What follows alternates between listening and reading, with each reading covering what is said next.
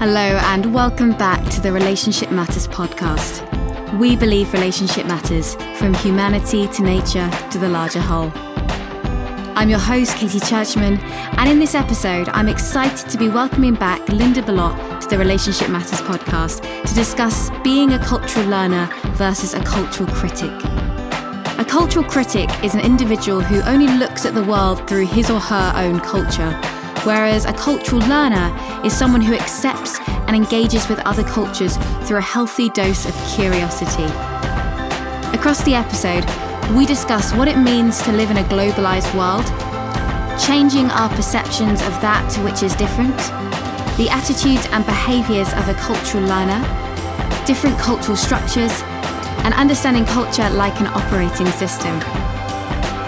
Linda Berlot is Director of Faculty Development at CRR Global and ORSC Partner for the UAE. Linda is a human development specialist with more than 19 years of experience in the fields of learning and development, strategic organisational change, and team dynamics. She is of Italian origin and has been living in the United Arab Emirates and working in the Middle East since 2004. So, without further ado, I bring you Linda Berlot talking about being a cultural learner versus being a cultural critic. Linda, welcome back to the Relationship Matters podcast. Hello, Katie. It's great to be back here with you. Great to have you back on the show talking about this very important topic that I know is very close to your heart. So I'm wondering if we can kick it off with quite a big question. Sure. What does it mean to be living in a globalized world? I think it's an it's an important question because the more the more travel there is, the more expat placements there are, the more our world is becoming globalized. And the impact of that is that we don't have any commonly understood norms in terms of culture. So we move into multicultural teams, we move into global globalized teams and we bump up against each other. We create misunderstanding. We and so it's important to know when we're visiting new cultures, when we move across and live in new cultures, how to behave and how to be curious rather than critical. Yeah, you're mentioning some of them already, but I'm wondering what are some of the other challenges and perhaps opportunities of this multicultural landscape? Well, if you think about now, there are over 240 million expats living abroad, and this number is growing 10% every year. There is so we have more globalization, but countries are becoming more nationalistics. We are more globally connected in terms of markets and opportunities, but there is protectionism. We're wanting to expand markets and we have new global players in the market, but at the same time, we're also becoming more restrictive. So these are some of the challenges and it's important to know how to navigate in a globalized world. So I'm wondering, with all those stats, what does this new generation expect in terms of travel with regards to this multicultural landscape? Let me start with the older generation who were more than happy to, you know, have one job or two jobs and throughout their lives and they got the golden Rolex at the end of it. and that, that was how it was done. Now younger people are expecting global placements even first off in their first jobs. They want to travel. They're looking for positions that take them to other countries where they can explore in their own time. They are traveling more than we've ever traveled before. Mm, I'm certainly an example of that as a Brit in the USA right now. I'm wondering, I don't know all that much about this. Uh, do you know much about the percentage of expats in the world right now? I think that there are over 240 million expats living in the world, and this number is growing by 10% every year. Wow. Gosh, that's massive. So I guess that leads me then to why is it important then to change our perception of of what's different? Because I guess right now we've got a lot of these cultures coming up against one another and we've got this multicultural landscape as you say. So why is it important perhaps that's obvious but why is it important that we we change this perception? Katie, I live in Dubai, and in Dubai, we've got, I don't know, it's a melting pot of nationalities. There are way over 270 different cultures here every team that you work with, every team that you belong to is a multicultural team. And so it's really important to know how to navigate this environment. You know, when we live outside our comfort zone, we cannot express ourselves in the way that we want to. We can't behave in the ways that we're used to because it may not be, it may be offensive to somebody else. So it's important to learn about the best way to behave, the best way to communicate, to create connection and not to create a divisive culture. Yeah, it sounds like you're sort of leaning in with learning and curiosity. And it sounds like you exude that, Linda. I'm wondering for someone who perhaps isn't that way inclined, how can they step into more of a space of cultural learning, being a cultural learner? Mm-hmm. It's true. Uh, my parents traveled throughout my childhood. So I'm so passionate about learning about different cultures and seeing how can I stretch and how can I grow. And it doesn't mean that I've never experienced culture shock, for example, when going to a very foreign country. I think the first time I went to the Far East, I locked myself in a hotel room for three days until I had the courage again to peep out and be with so much diversity. It can be quite uncomfortable. I think it's important because you know, my way is only my way and different is not wrong. So when we are in multicultural settings in a globalized world, very often there is a tendency to see my culture or my belief or my way as the right way. And then be a cultural critic to that which is different. And we can't exist in a globalized world like that. We would be in perpetual conflict. And uh, and that doesn't work. If you want to live in a globalized situation or in a multicultural team it's really important that we shift from being cultural critics to becoming cultural learners. And in doing so expand ourselves, we grow. Mm. I guess it's not always easy to be a cultural learner. Occasionally I catch myself living in the US saying, oh, well, in the UK, we do it like this. And I'm like, oh, God, very much in that cultural critic space. So I, I guess I'm wondering what attitudes and behaviors can I step into to start being more of a cultural learner? That's a really great question. So maybe we start by talking about what are the behaviors of a cultural critic. You know, what mm. might you see in somebody who is a cultural critic, or what might I even find myself doing when I'm uncomfortable, when I'm out of my comfort zone? Some of the attitudes are that I express or expect that my culture is the only real one, you know, the only right one. I avoid really being in contact with other cultures because it's just too difficult to continue to explain myself. I'm generally disinterested in the diversity between us in terms of culture. And I may be threatened by these differences and act aggressively or act in a way that eliminates these differences from my environment. I may experience my culture as the only good culture. and maybe I see myself as we are superior to them. You know, how can they behave in such a way? I may correct other people's behavior or judge other people's behavior. I may trivialize other cultures or maybe even romanticize other cultures. And so, you know, maybe marginalizing my own culture in some ways. There are lots of these behaviors that pop up when I'm a cultural critic. I may be super critical of, of what I see, you know.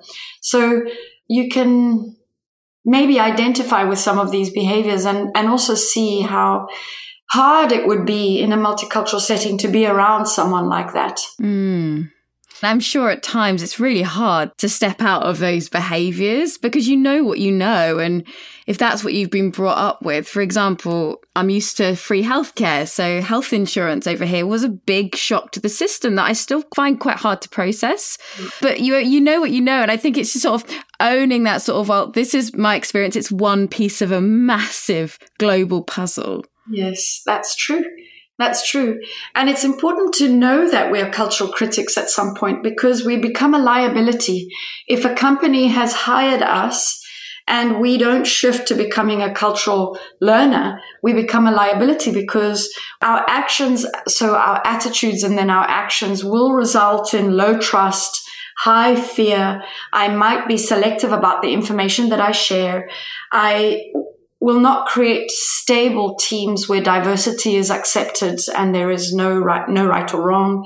I may be continuously firefighting and, you know, having to find that I'm doing a lot of damage control and and therefore I start to limit my own potential and the potential of the team either that I'm leading or that I belong to. Mm.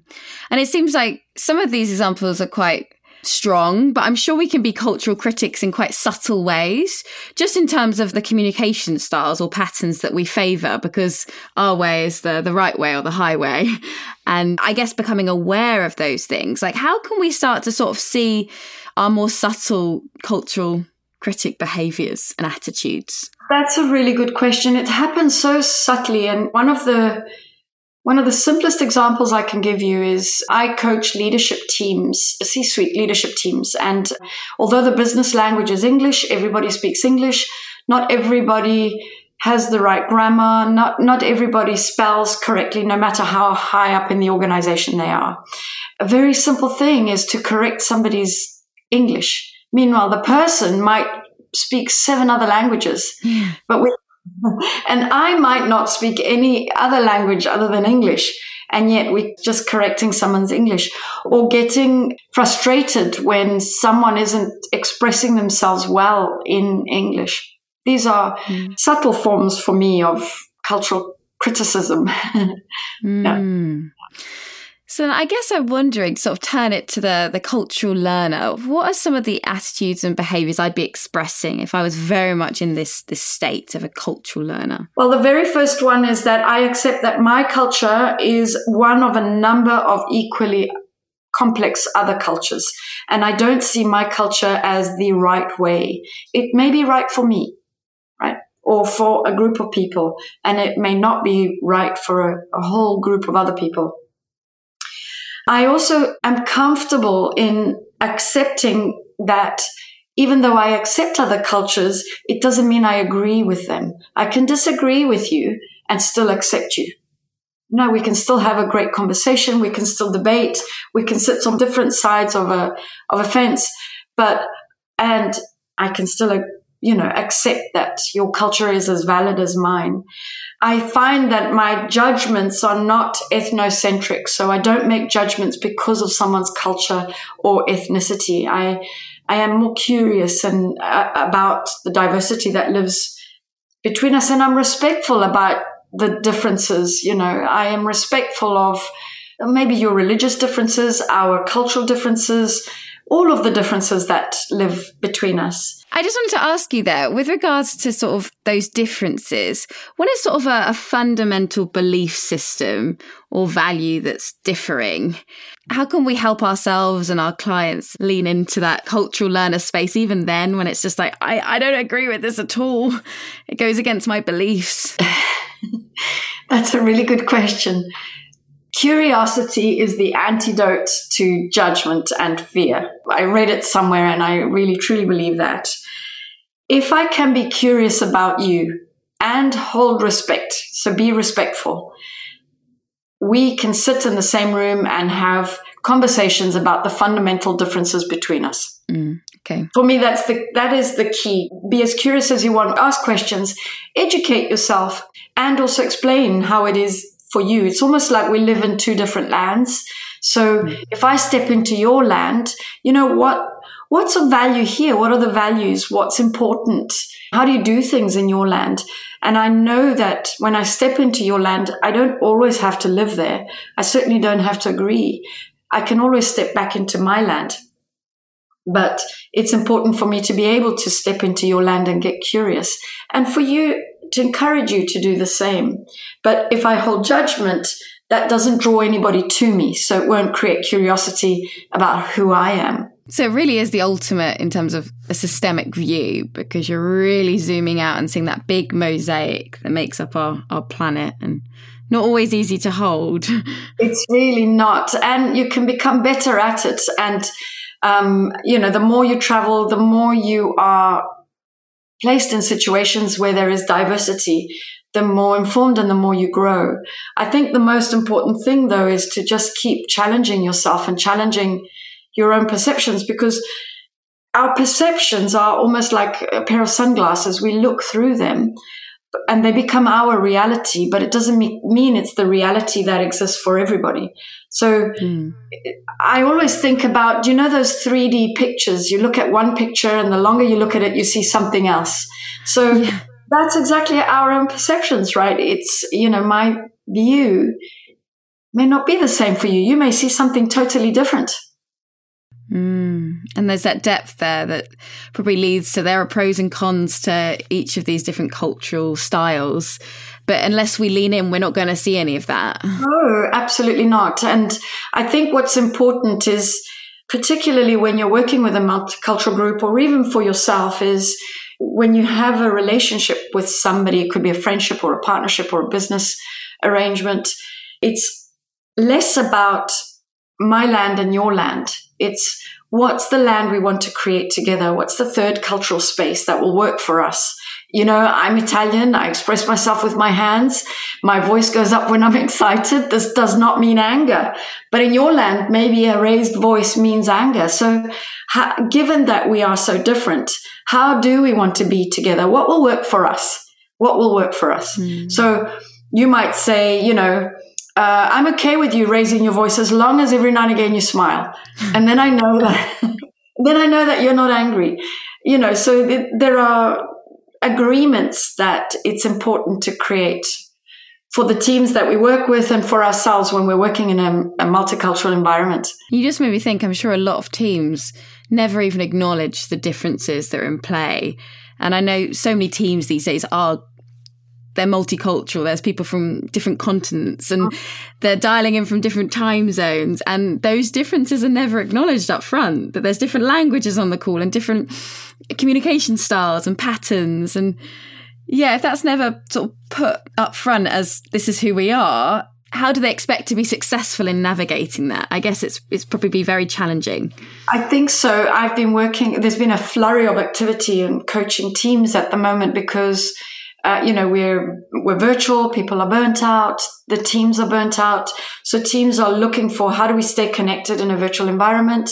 How do we stay connected given that we're expected to perform more? We've got less resources. We're all exhausted, and so in a multicultural team, sometimes it's easier just to groan and roll my eyes and just keep quiet and not address it because it's too difficult. Mm. So we, there's this misunderstanding. So instead of one of the teams I was working with yesterday, I asked them, how do you communicate when you're angry across cultures?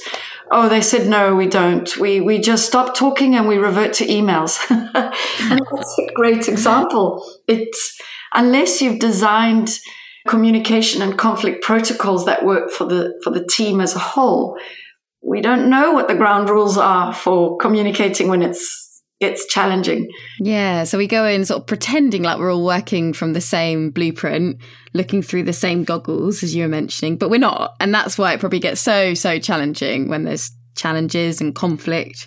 Yes. It's easier then to just speak to one person or two people who are most like me and then I can vent and complain there. It doesn't resolve the issue, but at least it makes me feel better because now I have a few people who are more like me close to me and we're aligned. Yep. Yeah, my people, my tribe, but it's not necessarily helping the issue or the wider team work together. Mm, exactly. So, as someone striving to be more of a cultural learner, I'm wondering how I can better understand my innate prejudices and biases that perhaps block me when it comes to connecting with people from different cultures? That's a really good question, and it's a huge question. I would say keep challenging your perceptions, keep challenging your thoughts and your beliefs, and trust that when you ask a question, that that is the truth for someone else.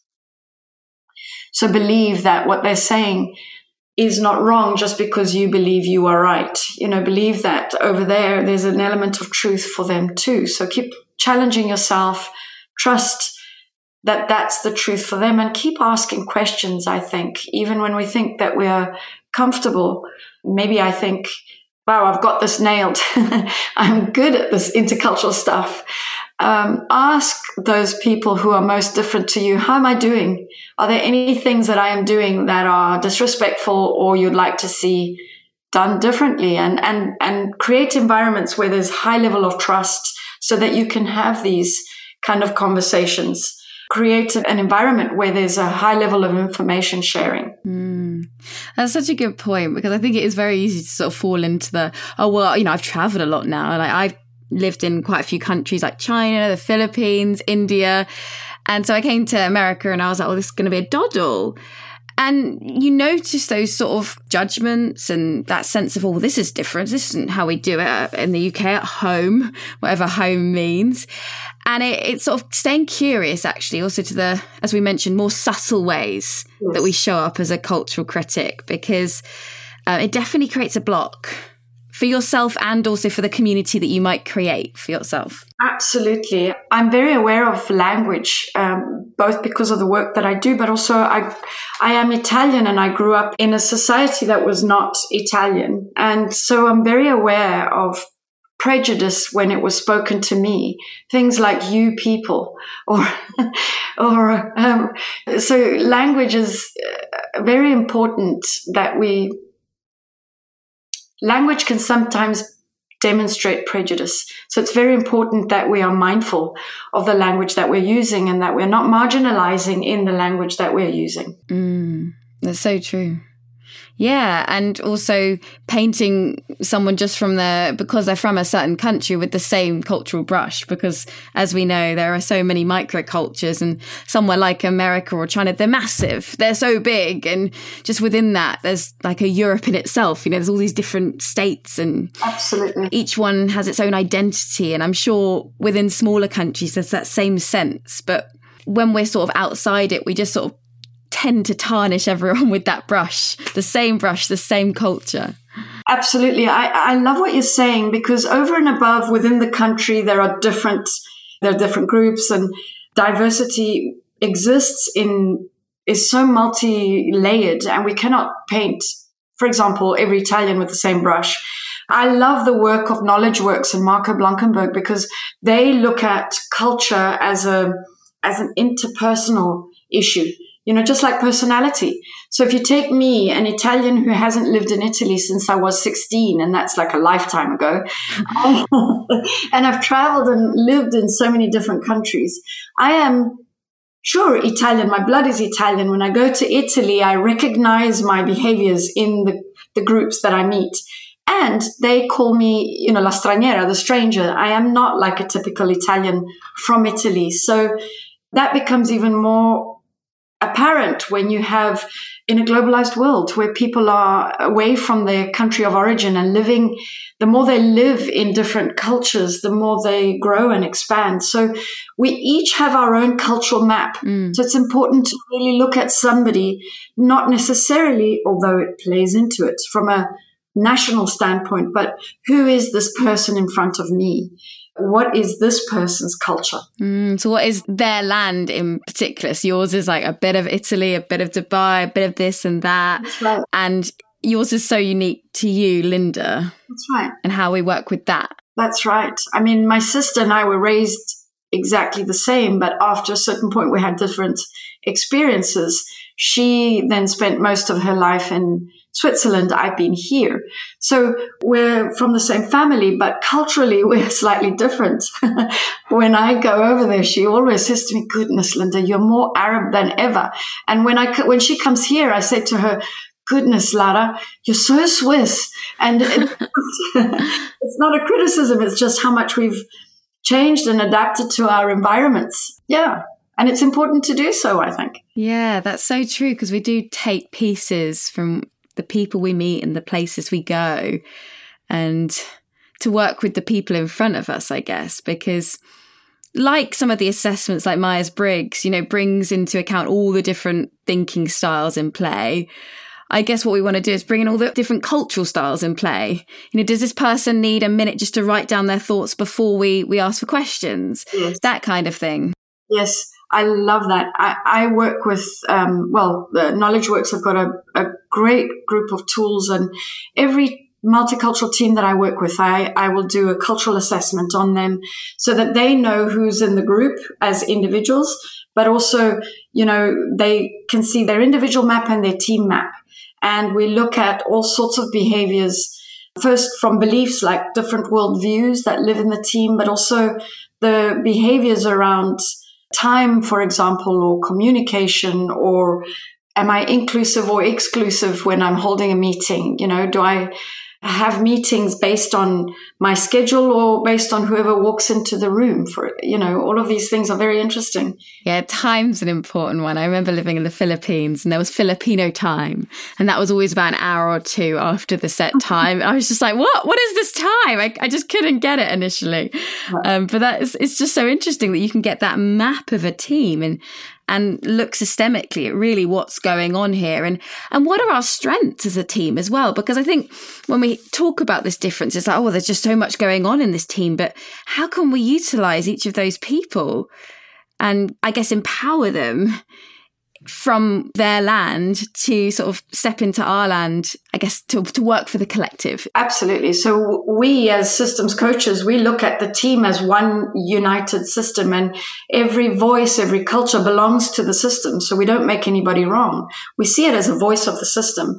And so, how do I maximize the strengths of the system that I can see culturally? And, but also, how do I minimize some of the challenges? How do I create more awareness so they can make different choices and, and decide on different behaviors so that they can work more collaboratively together? So many questions off the back of this because I'm wondering with some of your clients, say when you bring in that assessment, mm. how would you help them to embrace the idea that different isn't wrong, it's just different? Yeah it, over a period of time. it's just because uh, when they s- receive the assessment and the results, let's say for the worldview assessment, so we go and visit each other's worldviews, we create awareness about the different worldviews, and um, and conceptually we understand this.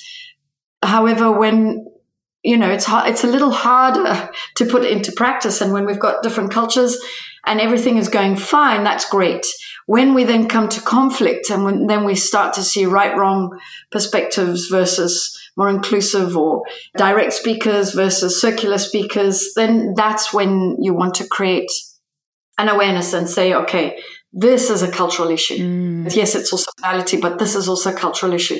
So in, given that, how do you want to be together? So it's over time by continuously reinforcing the messages and looking for places to hook the material onto their team behaviors. Yeah, it's such a good point that, yeah, it's very easy, I think, to say, oh, yeah, of course I'm a cultural learner. You know, I love the world. I'm a world citizen. But to actually live from that space is very different. Yeah. Just a quick one around sort of the cultural structures you see showing up in multicultural teams. I'm just wondering what are some of these types of cultural structures you see? So, one of the assessments that we run is, for example, the different worldviews. There are three different worldviews. There is no right or wrong. We are all a combination of these worldviews. But if we had to kind of slice them in their individuality, we have one of the worldviews is guilt innocence, for example.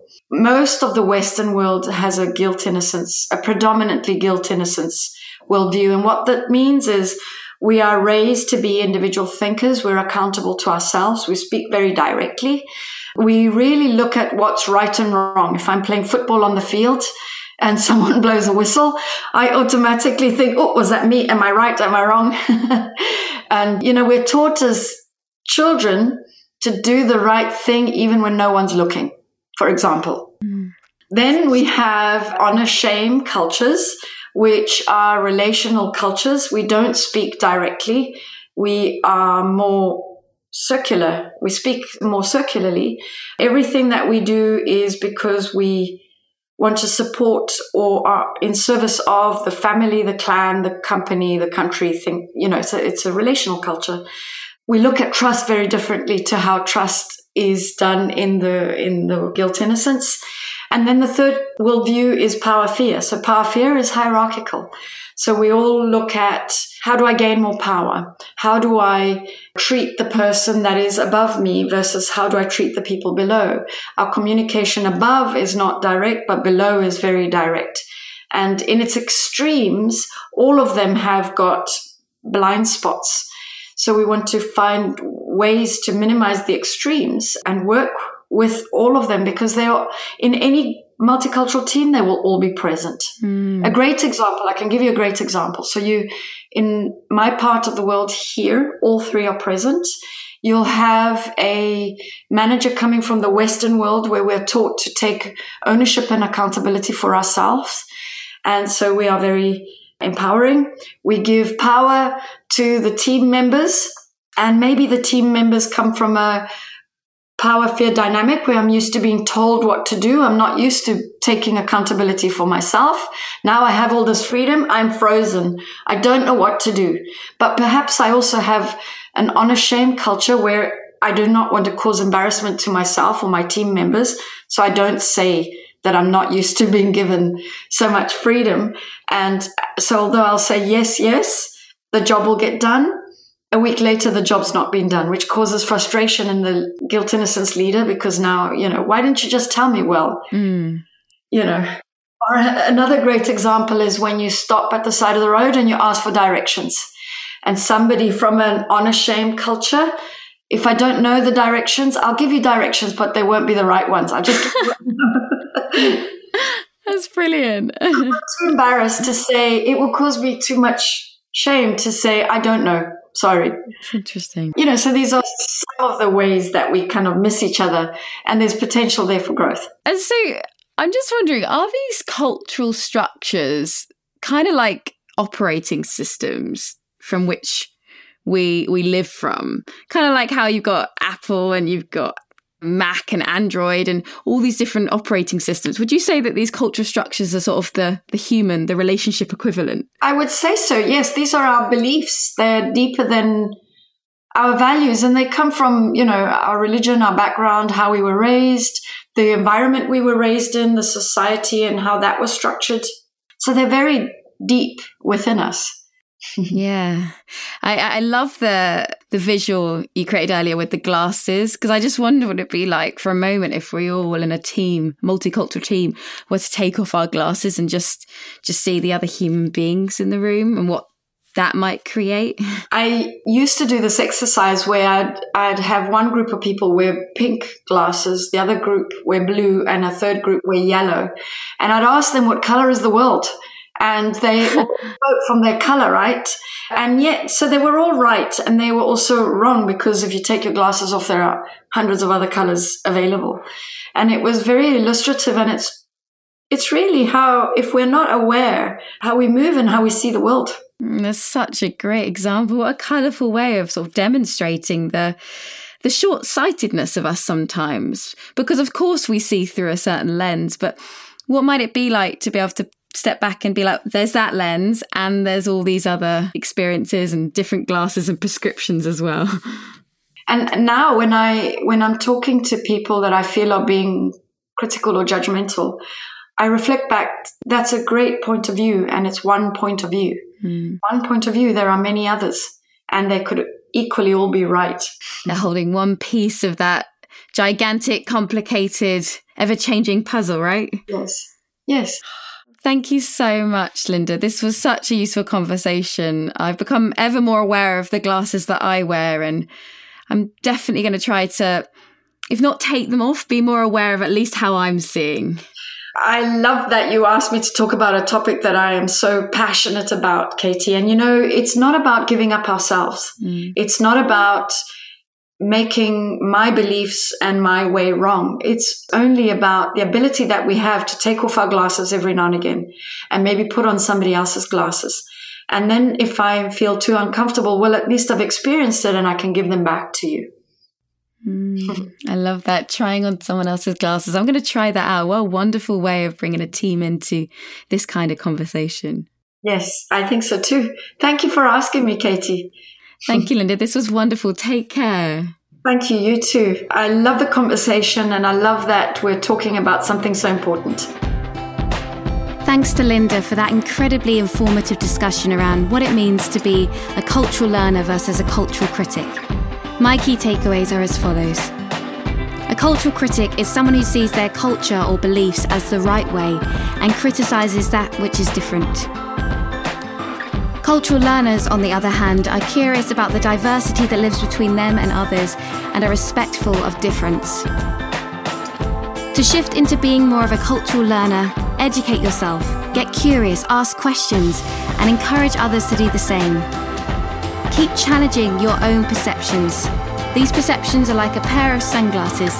They become your reality, but it doesn't mean that everybody else sees the world in the same way.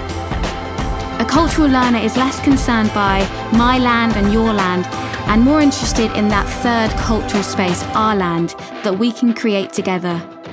Given that we are so different, how do we want to work together?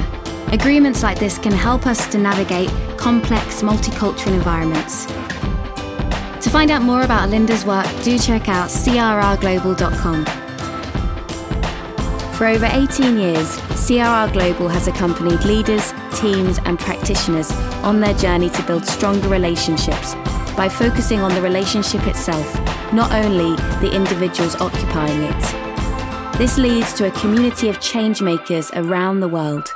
Supported by a global network of faculty and partners, we connect, inspire, and equip change agents to shift systems one relationship at a time. We believe relationship matters, from humanity to nature to the larger whole.